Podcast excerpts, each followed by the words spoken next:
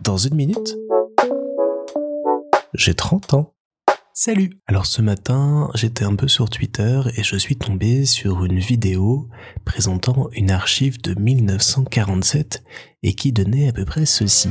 Puis, on fera des postes récepteurs de télévision bijoux, comme il y a des postes de TSF bijoux. Des postes de poche, grands comme une lampe électrique. Plus besoin d'acheter un journal, on se branchera sur l'émission d'information, ou sur l'éditorial politique, ou sur la chronique de mode, ou sur le compte-rendu sportif, voire même sur un problème de mots croisés. Et la rue présentera un singulier spectacle. Et j'étais assez fasciné de voir que en 47, René Barjavel avait comme ça déjà imaginé ce que serait le monde des années 2010 et 2020.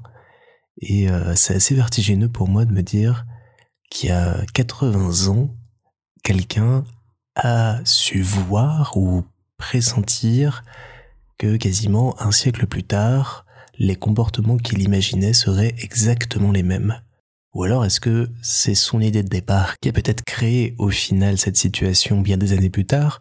Ça je ne saurais pas dire qui a influencé l'autre ou pas, mais j'ai trouvé ça absolument fascinant et ça m'a fait me rappeler combien j'ai aimé et j'aime toujours euh, René Barjavel. J'ai notamment adoré Ravage et La Nuit des Temps et ces découvertes littéraires, je les dois à ma maman et merci maman de m'avoir fait euh, lire par Javel quand j'étais jeune parce que c'est vraiment des voyages dans des univers euh, fous et à la fois euh, hyper intéressants, hyper enrichissants. Et je trouve ça fou de voir tout ce qu'il a proposé et réalisé au cours de sa vie. C'était vraiment une espèce de visionnaire. Et c'est hyper inspirant parce que ça me fait me demander s'il y a aujourd'hui des gens qui propose des visions, qui propose des points de vue sur notre futur qui vont se concrétiser ou pas dans les prochaines années et décennies.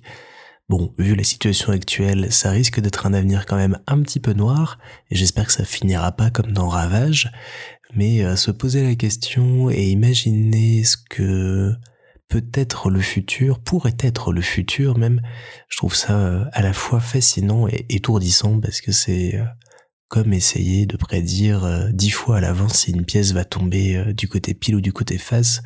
Pour moi, c'est quasiment euh, impossible et j'adore toutes les œuvres, toutes les personnes qui proposent ces visions de ce genre.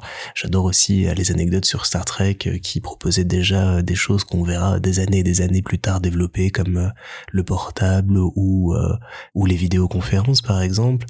Et je me souviens d'une série que j'avais beaucoup aimée qui s'appelait Flash Forward, qui a malheureusement été euh, annulé au bout d'une saison, mais où la plupart des protagonistes et la plupart des personnes sur Terre avaient pendant un moment un flash de six mois dans le futur. Et toute la réflexion autour de ce qui allait pouvoir se produire, ce qui allait se faire, est-ce que c'était euh, vraiment ce qui allait euh, se passer par la suite était vachement intéressante. Et euh, il y avait tout un personnage qui essayait de retracer comme ça les différents euh, fils de destin possibles, inimaginables. Et sans vraiment savoir pourquoi, bah, j'étais assez enchanté par ces idées parce que j'ai J'aime bien imaginer ce que pourrait être le futur, j'aime bien me faire des films dans ma tête, imaginer plein de situations euh, différentes, euh, voir toutes les petites choses qui pourraient faire que demain ne serait pas le même si euh, je mettais une chaussure dans le couloir au lieu de la mettre près du porte-manteau par exemple, n'importe quoi. Mais chaque petit détail peut être à mon sens le vecteur et le moyen de faire naître une nouvelle situation et une nouvelle réalité.